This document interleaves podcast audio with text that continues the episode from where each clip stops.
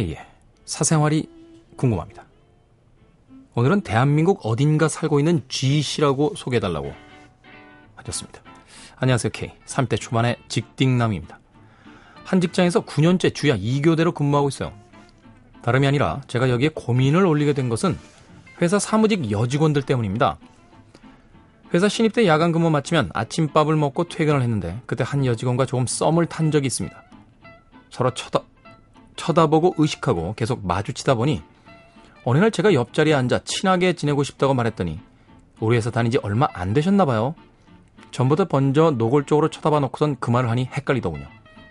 아 그러니까 이제 좀 썸을 탄다 싶어서 친하게 지내고 싶어요 그랬더니 어머 우리 회사 다닌 지 얼마 안 되셨나 봐요. 살짝 뺐다 이런 거죠. 먼저 쳐다봐 놓고 웃겨서 쳐다본 것일 수도 있어요. 웃겨서. 예전에 제가 그런 게 어찌됐건 그리고 그녀는 얼마 뒤 결혼했습니다. 뭐야. 그때가 2006년입니다. 그리고 2007년부터 2012년까지 무려 5년간 썸만 타다 끝난 또 다른 여직원이 있습니다. 작년에 딴 남자와 결혼했고 애도 낳았으며 회사도 다니고 있습니다. 저는 생상직이고 그 친구는 사무직이라 주간 때 점심시간 식당에서나 마주칩니다. 어느 순간부터 누군가 쳐다보는 걸 느꼈고 그 순간부터 썸을 타기 시작했죠. 저도 그 친구에게 호감이 있었지만 집안 사정이 썩 좋지가 않은 상황인데다 누굴 만날 준비도 안 되어 있었고 사내 연애가 되기 때문에 호감은 있었지만 모른 척하고 1년 반을 그냥 보냈습니다. 그래도 점점 좋아지는 그녀 생각에 그녀가 머릿속에서 떠나진 않고 결국 야간 근무 때 출근하는 그녀의 차를 알아내서 전화번호를 따고 전화를 했죠. 누군지 모르겠다고 하더군요. 얼굴도 모르겠다고 하더이다. 저도 알겠다고 하고 일단 끊었습니다. 그런데 그 다음부터 절 아예 대놓고 노골적으로 식당에서 쳐다보고 있더군요. 그래서 문자로 고백했습니다. 13통을 연달아 보냈더니 얼굴도 모르겠고 남친도 있으니 연락하지 마라. 계속 읽어야 돼? 계속 읽어야 됩니까? 네. 그래서 안 됐습니다. 그러면서도 제 얼굴은 계속 보더이다. 그해 2008년 막대 사탕 데이에 야간 근무라 퇴근 준비에 정신없었는데 전화가 와 있더군요. 회사 사무실 전화했어요. 그녀구나. 헤어졌나 보구나. 다시 전 전화했더니 안 받길래 문자를 남겼는데 단문이 난 당신 얼굴도 모르고 누군지도 모르니 더는 연락하지 말라고. 저도 열받아서 더는 연락 안 한다고 단문 날렸죠. 이 여자의 인성에 문제가 느껴지더군요. 그렇게 해가 바뀌어 2009년이 되었는데 그녀가 절 더 노골적으로 쳐다봤습니다.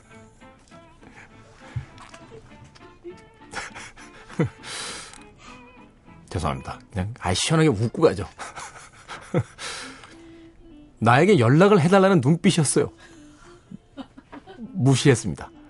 문자를 열 몇 통을 보내면 답 없고 전화하면 안 받고 전화를 받아도 얼굴도 모른다 누군지 모르겠다 그러고 너무 그녀가 싫었습니다. 솔직히 저도 집안 사정이 안 좋았고 상황이 그리 되고 보니 열등감, 자격지심에 빠져 있었던 터라 잘 됐다며 자기 위한 삶이며 솔직히 저 그녀보다 잘난 걸 모든 것 통틀어 하나도 없다 하는 생각에 그냥 그렇게 넘어갔죠. 하지만 지금은 열등감과 자격지심에서 벗어났습니다. 그렇게 3년의 시간이 흘렀고 흘러 2012년 왜 그랬는지 모르지만 문자를 그런데 더 큰 문자는 더 큰 문제는 또 다른 여직원 한 명이랑 또 썸을 타기 시작했어요. 어떻게 하면 좋을까요?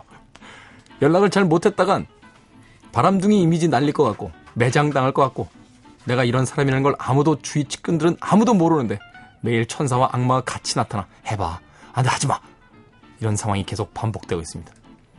항상 K의 신조인 즐길 수 없으면 피하라를 가슴에 새기며 살고 있습니다. K의 조언이 필요합니다. 짧은 답에 바로 음악 틀지 마시고 좀 긴 대답을 부탁드립니다. 대한민국 어딘가에 살고 계신 G씨. 네. 일단 본인은 굉장히 심각한 이야기인데 너무 많이 웃어서 죄송하다는 말씀부터 드리겠습니다. 자꾸 누가 쳐다본다는 거죠, 나를. 에? 기묘하게. 왠지 내게 연락하라는 듯이. 근데 연락하면 누구시죠? 저는 모르겠는데요? 이런 나쁜 여자들 있습니까? 에? 멀쩡한 남자를 쳐다보고 나서 연락을 하면 모르겠다고? 세상엔 그렇게 못된 녀석이 많습니다. 쥐씨, 그러니까 상대하지 마요. 그럼 상대하지 마. 쳐다봐도 상대하지 마.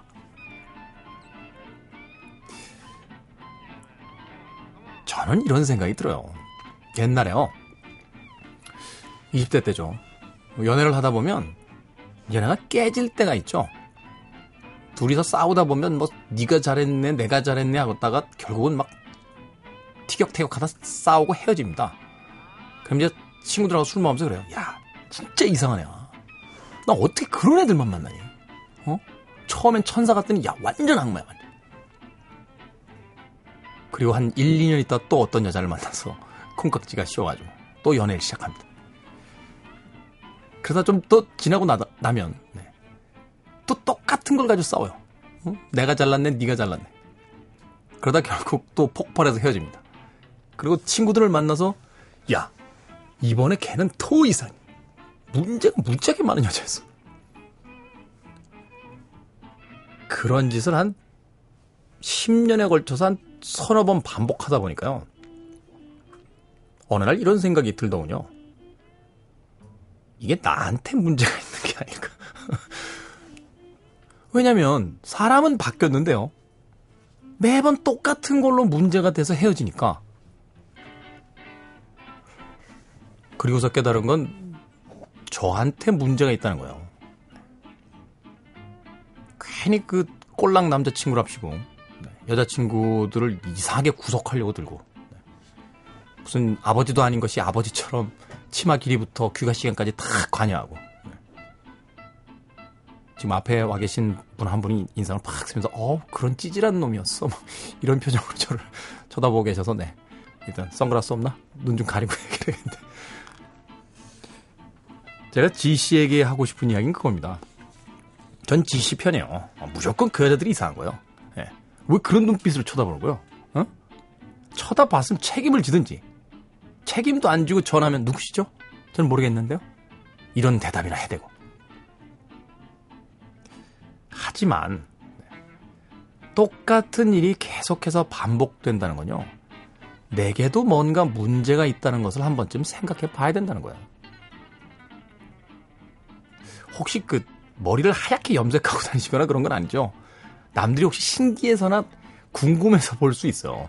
근데 누군가가 궁금해서 본다고 그게 꼭 호감의 표시는 아닙니다. 제가 TV에 좀 나가다 보니까 이제 얼굴이 좀 알려졌잖아요. 그 어디 가면요 이렇게 사람들이 쳐다봐요. 어머머 김태훈이야 김태훈. 그 여자분들이 뭘 저랑 사귀겠다고 쳐다보는 거겠어요. 예? TV에서 보던 사람을 막상 이렇게 현실에서 보니까 신기해서 쳐다보는 거죠. 지씨에게 그런 이야기 하고 싶네요. 쳐다본다는 것만으로는 아무 의미가 없습니다. 거기서 너무 섣부르게 뭔가를 아, 시작하지 마세요. 오히려 소개팅이나 이런 걸 해보는 건 어떨까요? 아예 처음부터 어, 사람을 한번 사귀어 봅시다 하고 나온 자리에 가서 만나시는 분들이 더 확률이 높지 않을까 하는 생각이 듭니다. 네. 지씨 잘생겨서 그러는데요. 잘생겨서. 네. 요새 여자들이 꼭 그렇게 잘생긴 남자만 좋아하는 것 같진 않아요. 아마 부담돼서 그럴 거야. 그러니까 만나지 마. 문자하지 마. 문자하지 마. 좋지 않아.